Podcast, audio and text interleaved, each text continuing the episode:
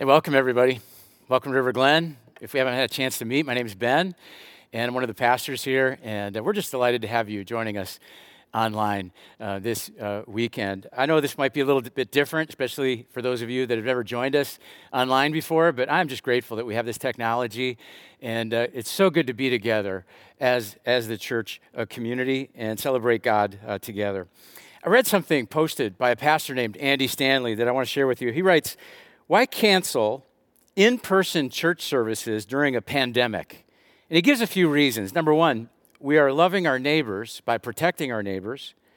Number two, we are not being fearful, we are being responsible. Number three, this is what love requires of us in this season. I thought that was well written and affirming and encouraging. This is a great opportunity to serve people and be the church. And I don't think it's a coincidence that we're in this series called The Dark Room, talking about how God is with us in difficult circumstances and seasons to grow us and use us in greater ways than we ever imagined. But before we get into that, I want to invite you back next weekend. We have a very special guest speaker with us next weekend by the name of Ray McElroy. Ray played in the NFL as a cornerback for six seasons for the Chicago Bears, the Detroit Lions, and the Indianapolis uh, Colts. Ray also served as the team chaplain for the Bears. He currently serves on the teaching team for a church in Beloit. I'm super excited about next weekend because Ray is really an outstanding preacher. Take a look. In this life, in order to be who God has called us to be, it's going to take us stepping out on the unknown.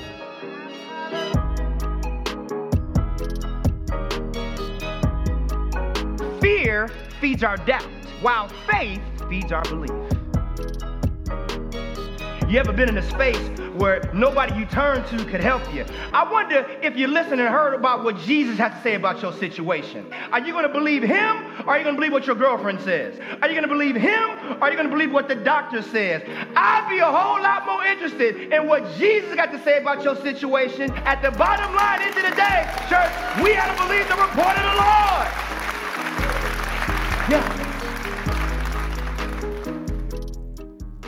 Ray has a lot of uh, enthusiasm, as you can see. Next weekend is going to be a great weekend. You don't want to miss it. It'd be a great weekend to in, invite somebody to join you. Ray's going to begin a new series for us leading up to uh, Easter. He's going to talk about how Jesus walked on the water, and uh, it's going to be a great, great uh, weekend. Well, today we wrap up the series called Dark Room. A dark room is a place where you take film and you turn it into a picture, but the process is not instant like with a digital camera or uh, one of our phones. The darkroom takes the film through a bath of nine chemicals in nine different uh, trays, and you have to wait for the picture to fully develop before exposing it to the light. And so often, this is the way that God works in our lives. God gives you a dream, a calling, a mission, a, a, vision for your future, but there's this gap of time between the dream for your future and the fulfillment of that dream. And that gap is something that God uses as a dark room in our lives. If you think about it in different terms, in terms of a race, the dark room is not a sprint of instant discovery, it's a marathon of development. And that's one of the reasons why the dark room is so difficult because we live in a culture of instant gratification instant results. Amazon Prime offers same day delivery. Instacart will deliver your groceries to you in just a few hours. So many people just want instant gratification, instant change, that they miss God's development process. And if you stop and think about it, many of the most popular uh, TV shows are about instant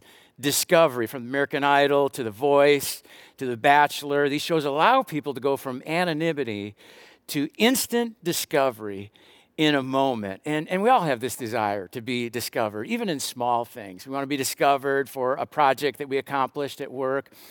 We want to be uh, discovered. You want to be discovered for something nice that you did for your spouse. You want to be discovered maybe on a dating website. We want to be discovered to get our time in the spotlight. And we have the same desire when it comes to our faith. We think, God, I want you to discover me.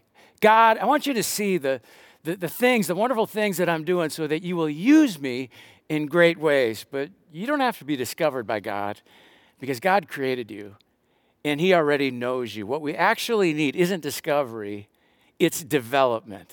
Here's why we need development more than discovery. God's desire for you and me in the dark room is that God wants to make sure that the light that is in you is greater than the light that is on you. The light that's in you, He wants it to be greater than the light that is on you. Because if the light that is on you is greater than the light in you, I mean, that can ruin you, that can destroy you. And it's hard to develop when the, when the spotlight is on you and it reveals your flaws. But the darkroom doesn't have a spotlight, and it allows you to clear out the noise and hear from God and to focus and think more clearly. Maybe, maybe you're in a job and you feel like, you know, I could, I could do more than this. But God wants to use that darkroom, that, that obscurity, that time out of the spotlight to develop you. I know some parents that have had to hit the pause button on pursuing their dreams for a season as a parent. Maybe you long to use your education for something other than changing diapers.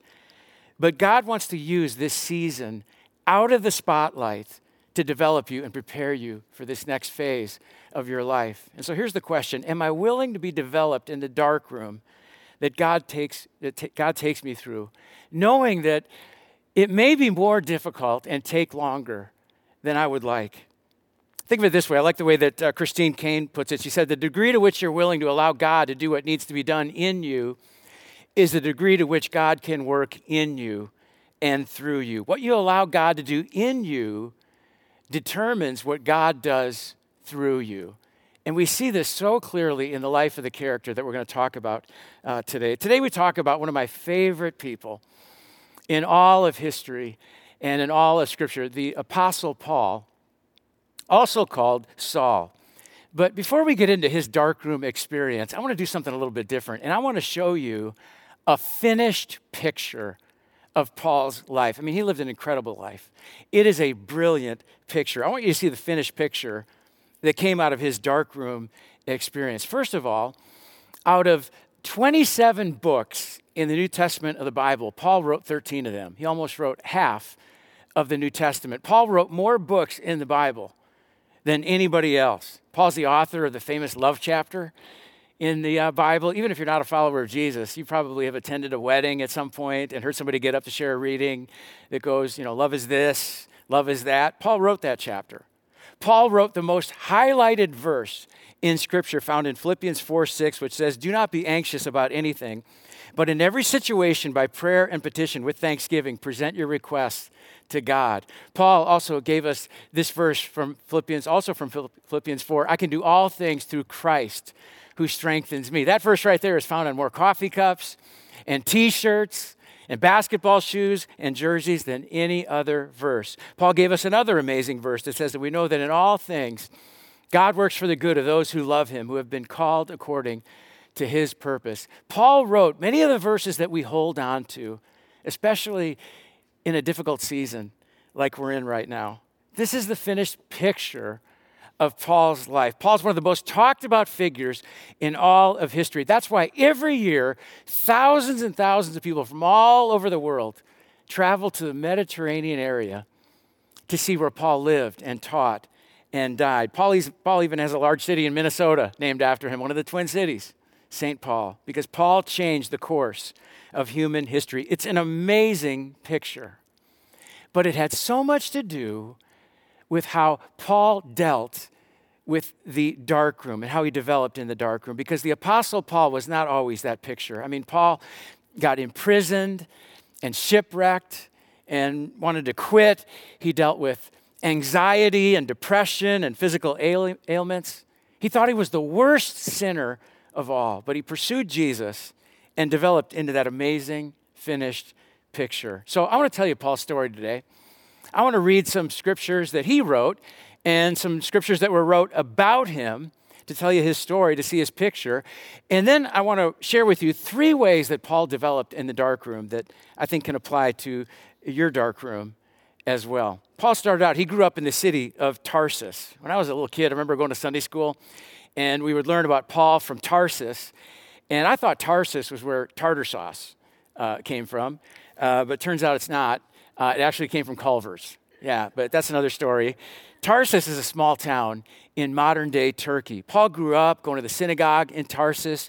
He followed all the laws of Judaism. He was a model follower of Judaism. Back then, Judaism was much more than just a religion, it was a way of life. They even had their own government system and political system. And Paul was not only passionate about his faith, he thought God called him to defend and protect the Jewish faith from opposition and threats. And so when Paul heard about a carpenter from Nazareth who died, and his followers said he's alive, and people started leaving the traditions of Judaism and following Jesus, Paul goes, No way. That's not going to happen under my watch. And so Paul began pursuing and arresting and imprisoning Christians. He even showed up one day in Jerusalem and oversaw the stoning, the killing of a young Christian preacher by the name of Stephen. He watched as other people did it. He even held their coats so they could, you know, free up their arms and throw the rocks harder and, uh, and kill Stephen. And Paul did this thinking, I'm helping advance God's work. God must be so happy with me right now. But when he traveled to the town of Damascus to arrest more Christians, something happened on the way to Damascus that totally changed his life. Here's what it says Saul was uttering threats with every breath and was eager to kill the Lord's followers. So he went to the high priest. You might think Catholic priest, but no, this is a, a Jewish priest. He requested letters addressed to the synagogues in Damascus, asking for their cooperation in the arrest of any followers of the way that he found there. The way, that's how they referred to Christianity back then, the way. He wanted to bring them, both men and women, back to Jerusalem in chains. As he was approaching Damascus on this mission, a light from heaven suddenly shone around him. Some of you probably have heard the phrase, I saw the light. There's a famous gospel song. I saw the light. This is where it comes from. Paul saw the light on the road to Damascus. It says he fell to the ground and heard a voice saying to him, Saul, Saul, why are you persecuting me? Who are you, Lord? Saul asked. And the voice replied, I am Jesus, the one you are persecuting. Notice how Jesus views you here. He says to Paul, If you hurt my people, you hurt me. That's how much Jesus loves, loves you. And he, he, he asked Paul, Why are you hurting me by hurting my people? Then he, then he says, Now get up and go to the city, and you'll be told what you must do. Uh, the men with Saul stood speechless, for they heard the sound of someone's voice but saw no one. They see uh, Paul fall down. They have no idea what's going on. Saul picked himself up off the ground, but when he opened his eyes, he was blind. So his companions led him by the hand to Damascus. He remained there blind for three days and did not eat or drink. Now, think about the significance of this moment in, in Paul's life. This moment ruined his career and his passion. This moment wrecked his faith and his theology. This moment totally changed his life because Jesus is not a hoax. And maybe you can relate. Maybe you banked everything on something, but it didn't pan out. You know, you thought you'd find a job right away, but you didn't. You thought you'd get a promotion, but you didn't. You thought your marriage would last forever, but it didn't. You thought that you would have kids, but you're unable to do so. And maybe some of you have pushed back on trusting Jesus as your Lord and Savior because you don't want to deny your heritage like Paul. But Paul realized my heritage totally missed it. And Paul enters the dark room. Look what happens next. Now, there was a believer in Damascus named Ananias. The Lord spoke to him in a vision, saying, calling Ananias. Yes, Lord, he replied. The Lord said, Go over to Straight uh, Street, which uh, evidently they didn't get very creative when they named their, their streets. Go to Straight Street, to the house of Judas. When you get there, ask for a man from Tarsus named Saul. He's praying to me right now. I've shown him a vision of a man named Ananias coming in and laying hands on him so he can see again.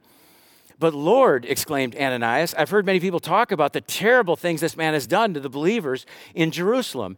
And he's authorized by the leading priest to arrest everyone who calls upon your name. Ananias is like, God, are you sure about this? I mean, Paul was like a terrorist. He's afraid of Paul. But the Lord said, Go, for Saul is my chosen instrument to take my message to the Gentiles and to kings as well as to the people of Israel. I want you to catch this. This is really important. God has a mission for, for every person. And here is God's mission, specific mission for, for, for Paul. Up to this point, the message of Jesus has only really gone to the, to the Jews. But God has chosen Paul to take the message of Jesus beyond Judaism to, to, to the entire world. And so Ananias went and found Saul. He laid his hands on him and said, Brother Saul, he's probably trembling right now, the Lord Jesus has appeared to you on the road, has sent me so that you might regain your sight and be filled with the Holy Spirit. Instantly, something like scales fell from Saul's eyes, and he regained his sight. Then he got up and was baptized. I want you to notice how, how Paul was, was baptized immediately. Sometimes people come to faith in Jesus and uh, they're like, yeah, I'll get baptized someday. But in the New Testament, anytime someone comes to faith in Jesus, the next step they would take is baptism, just like Paul. We actually have a baptism weekend coming up uh, a few weeks on, on Easter. What a great way to celebrate Easter and the new life of the new life that Jesus brings by getting baptized. If you're interested, if, if you'd like to uh, sign up, please let us know. So Paul can see now. Uh, he got baptized. He's got a new mission. Sounds like he's ready to go, right? Sounds like he's out of the dark room. Three days in the dark room and until he converted, and now he would bring the same passion and tenacity that he had for Judaism, he'd bring that to following uh, Jesus. It says afterward he ate some food and regained his strength. Saul stayed with the believers in Damascus for a few days, and immediately he began preaching about Jesus in the synagogue, saying he is indeed the Son of God. But this might surprise you. When Paul initially started preaching, didn't go well. The Jewish people plotted to kill him. The church is afraid of him. They don't believe that he's really converted. Paul's the right guy, but it's the wrong time. And that's why it says in verse 30 the believers, they took him down. Look at this. They took him down to Caesarea. Caesarea is a coastal town. And they sent him away to Tarsus, his hometown. You know, these believers, they say to him, You know, Paul, you seem like a great guy. You seem like you've got a lot of passion for serving Jesus, but you need to go home. And they put him on a boat and they send him to Tarsus. I take it that Paul is not ready for the spotlight. God wants to make the light in him stronger than the light that is on him. Paul needs more development out of the spotlight. And, and get this, he will spend the next 12 years in the dark room.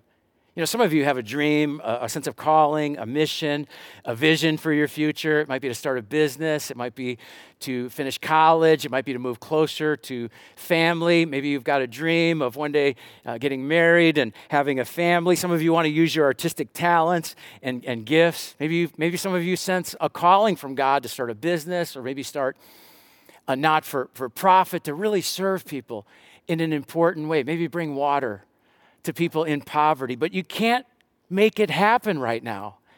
And you wonder, why would God make you wait so long to do such a good thing? And this is where Paul finds himself. I, you know, I think, it, I think it feels long to wait a couple days. Paul has to wait 12 years. He goes back home to Tarsus and he starts making tents. And for 12 years, God strips away what needed to go and he develops and refines Paul into the person that he created him to be. And then one day, he hears a knock on the door. He opens it up, and it's a guy named Barnabas, a Jesus follower from Jerusalem. And Barnabas says to Paul, It's go time. And Paul will go on and live the kind of life that we're still talking about, reading about, and writing about. But he spent 12 years in the dark room.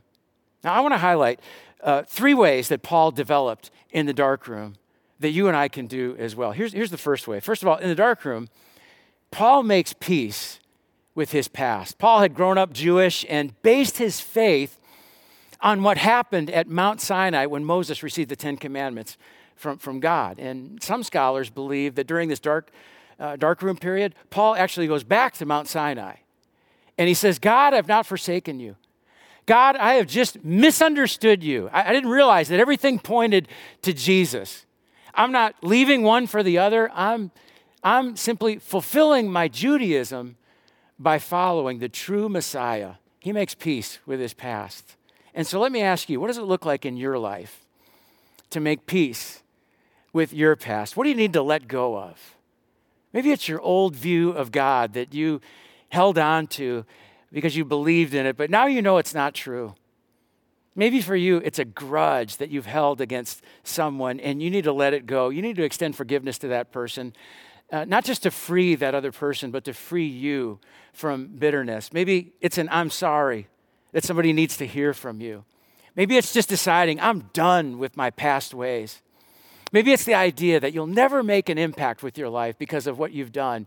Maybe you feel disqualified because of your past re- re- regrets. But you know what? That's the opposite of the message of Jesus. Jesus took the punishment for your sin to give you the gift of right standing with God. And listen, if there was anybody who knew what it was like to feel guilty and to feel disqualified, it was the Apostle Paul. Remember, he killed Christians, he was killing Christians when he met Jesus on the road to Damascus. But here's what he wrote uh, to Timothy Oh, how generous and gracious our Lord was. He filled me with the faith and love that comes from Christ Jesus. This is a trustworthy saying, and everyone should accept it. Christ Jesus came into the world to save sinners, and I am the worst of them all. But God had mercy on me so that Christ Jesus could use me as a prime example of his great patience with even the worst sinners. Then others will realize that they too can believe in him and receive eternal life. Jesus didn't disqualify Paul, he used him as an example of his great patience, even with the worst of sinners. So, God is at peace with your past? How do you need to make peace with it? What do you need to let go of so that you can move on? Because here's the second way that Paul developed in the darkroom he moves forward in faith. Paul doesn't just get past his past, he develops a stronger faith for the future in the darkroom. Take a look at what happens to Paul during this period. He talks about this later. So, to keep me from becoming proud, I mean, Paul was very zealous, a very confident individual, maybe overconfident. I was given a thorn in my flesh, a messenger from Satan to torment me, he says, to keep me from becoming proud. Now, we're not exactly sure what this was. Maybe it was a, an ailment, maybe a disease, maybe some depression or anxiety. Three different times I begged the Lord to take it away. You ever begged God to take something away from, from you? Paul did. Each time he said, My grace is all you need. My power works best in weakness.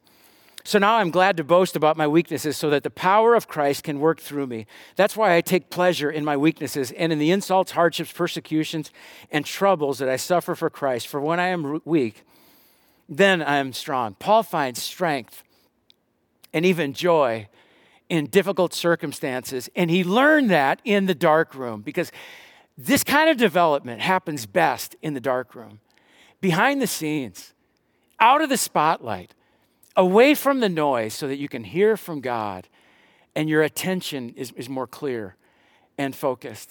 Maybe right now, some of you wonder, why would God allow this difficulty in my life to go on so long? Well, maybe He's bringing you down so that He can build you up. Maybe He is refining you so that you can move forward in faith and accomplish His dream for your life. Maybe He wants you to fully embrace what Paul learned, which is that God's grace is all that you need. You know, I used to think of grace as like a one time experience. You know, you become a Christian and God forgives your sin and you experience His grace, and that is grace. But we need grace every single day. As author and pastor Dallas Willard says, uh, Christians burn through grace daily like a 747 burns through fuel. God's grace is all around us, it keeps us breathing. We need God's grace to get through a single day much less accomplish something for Jesus. Paul learned that in the dark room. Toward the end of his life, here's what Paul wrote But I press on to possess that perfection for which Christ Jesus first possessed me. In other words, I'm moving forward in my faith. No, dear brothers and sisters, I've not achieved it, but I focus on this one thing, forgetting the past and looking forward to what lies ahead. I press on to reach the end of the race and receive the heavenly prize for which God, through Christ Jesus, is calling us. Let me ask you what dream are you pressing toward in faith? What goal in life are you pressing toward in, in faith? If, if, if it's just a business deal, you know, if it's just an awesome business deal, maybe that's too small. What about a business deal that also honors God and blesses other people? If it's uh, just to get married, that's too small. What about a marriage that puts Jesus first and puts the love of Jesus on display to, so that other, other people can see it and they're attracted to follow Jesus? A marriage that puts grace on display where every con- with every conversation that you have with your, with your spouse, we develop this kind of faith to move forward in the dark room. Here's the third way that Paul developed in the dark room. He does the next right thing. He does the next right thing. And, and I know uh, this it comes from a song from the movie uh, Frozen 2. Uh, but it describes what Paul did in the darkroom. Paul doesn't just sit there for 12 years looking at his watch, you know, where's God? No, he does the next right thing. He starts making tents. And while he makes tents and lives at home in Tarsus, he tells people about Jesus. And so while you wait, just do the next right thing. You don't have to wait for an opportunity to fulfill your big dream. Do the next right thing. As Mother Teresa said one time, if you, if you can't feed 100 people, just feed one person. Just start somewhere. This is how the mission of God begins in our life. Just do the next right thing. Yeah, what would that look like in, in your life today? Uh, you know, I don't know, maybe you go to the grocery store. I went to the grocery store yesterday and uh, it was a little busy. It was like really busy. And uh, it was hard even to find, find a parking spot. So you go to the grocery store and you find a great parking spot, but somebody pulls up at the same time. And so you do the next right thing, right? You let someone else get that uh, parking uh, spot. Then you find another uh, parking spot and someone else uh, pulls up, but you got there first. And so you give them the opportunity to do the next uh, right thing. You bless them, you help them. Or if you have a career dream, but you're still not done with school, I mean, do your homework. Study hard for that next test. Do the next right thing. If you have a dream of running your own business someday, work hard at your current job. Work with integrity. Do the next right thing. If you have a dream to one day serve in full time ministry until God opens that door, do the next right thing. Lead a life group. Serve people in your neighborhood. Take a class until God fulfills the dream of being a, becoming a spouse or a, a parent, if that's your dream. Lean into Jesus as He refines you into the person that your future spouse and future children need you to be. Ask God in your time of prayer God, this is a dream I want to fulfill, but God, it looks like this is going to take longer than I'd like. God, what is, what is the next right thing for me to do? Ask people in your life group to, to pray for you. Do the next right thing. That's what Paul did. He kept working hard until one day it was time toward the end of his life, Paul says to Timothy, as for, as for me, my life has already been poured out as an offering to God. The time of my death is near. I've fought the good fight, I've finished the race, and I've remained faithful. And now the prize awaits me, the crown of righteousness, which the Lord, the righteous judge, will give me on the day of his return. And the prize is not just for me, but for all who eagerly look forward to his appearing. Those are the words of a guy who made it through the dark room. Now, I don't know what your dark room is right now, but don't quit. Don't give up. It's a good thing that you're in the dark room. Know that God is developing in you what He is preparing for you in the next phase of your life. The dark room is not an insult, it's not punishment. The dark room is a blessing of God to develop you into the person that He made you to be. Will you allow Him to use the dark room to make you better. And if you're not in a dark room right now, remember what it was like for you to come through it. And share that experience with other people because you never know who's going through it right now and how God wants to use it to develop them to change the world. I'm going to say a prayer, and uh, then we have a song to conclude this service and really to conclude this series. And during this song, we have some video of people telling us about how God has used the darkroom in their life, and I hope it encourages you. Let me pray for us. God, thank you for your promise that even in difficult times, in those moments when life seems hard and you might seem far away, you are actually right here with us. God, remind us of that promise today and in the days ahead. You're in the darkroom with us. And remind us that the darkroom is not a punishment, it's a good thing. It's how you develop us and refine us to be more like Jesus so that you can use us to serve others. God, I pray as we go through a difficult time in our community and in our world, we pray for you to use our church, use River Glen Church and use us as individuals to be an encouragement and a light to others. And we pray this in Jesus' name. Amen.